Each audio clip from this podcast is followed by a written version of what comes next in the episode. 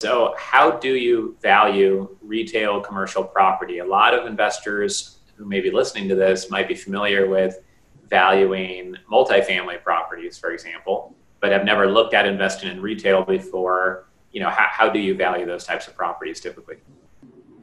So um, the the the simple answer is, um, like most commercial real estate, we look at the cap rate, and we also look at cost per square foot. But the number one is the cap rate, um, which you know is basically the reverse of a P/E ratio because you're you're dividing the earnings by the price, um, and and that's that's where most people hang their hat.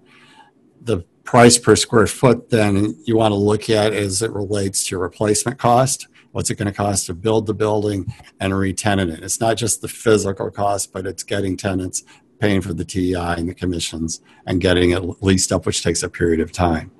So you you you don't get, want to get really out of whack. And although it, it's when you're doing with AAA properties you know they sell for numbers that are way beyond replacement cost but you have to trust that the location is strong enough that you're always going to be able to have replacing with tenants that pay those kind of rents. So but those are the two the two main um, ways of looking at valuation for retail.